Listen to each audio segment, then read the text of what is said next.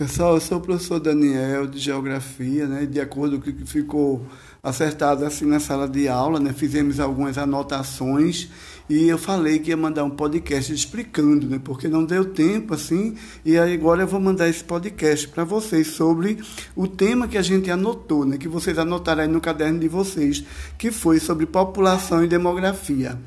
Então vamos ver agora a importância da demografia. Etimo- etimologicamente falando, a palavra demografia significa, demo quer dizer povo e grafia quer dizer estudo. Então, estudo do povo ou da população.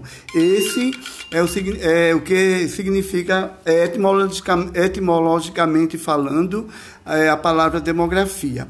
Agora, o conceito, o conceito de demografia é a ciência que estuda a população, sua distribuição no espaço e a sua dinâmica em relação às taxas de natalidade, mortalidade, crescimento vegetativa, vegetativo aos níveis de, de escolaridade, às condições de moradia, saúde, saneamento, etcétera. Com base nesse, in, nesses indicadores, é possível levantar características e, e necessidades da população e planejar ações para atual e futuras gerações.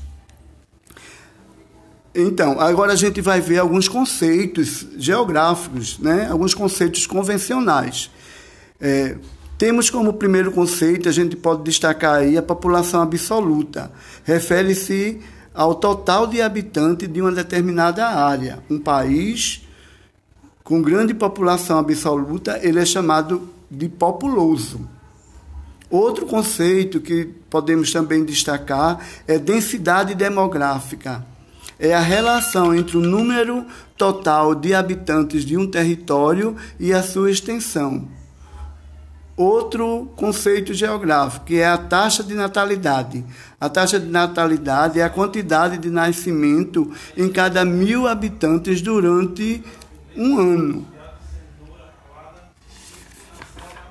Outro conceito é a taxa de mortalidade, que é a quantidade de, de mortes registrada por mil habitantes em um período de um ano, certo?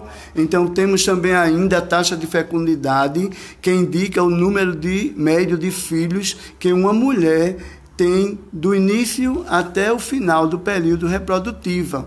Esse, esse período reprodutivo é, é de quinze a quarenta e nove anos de idade.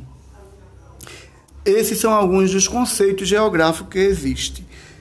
Vamos ver agora, né, como, é se, como é que se calcula o I D H.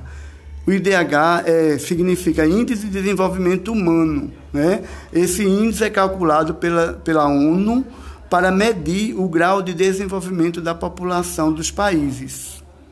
A fórmula para calcular o I D H leva em conta três fatores: renda per capita, longevidade, que é a expectativa de vida ao nascer, e o nível educacional, a escolaridade da população. Então, esses são os principais fatores que se mede o I D H.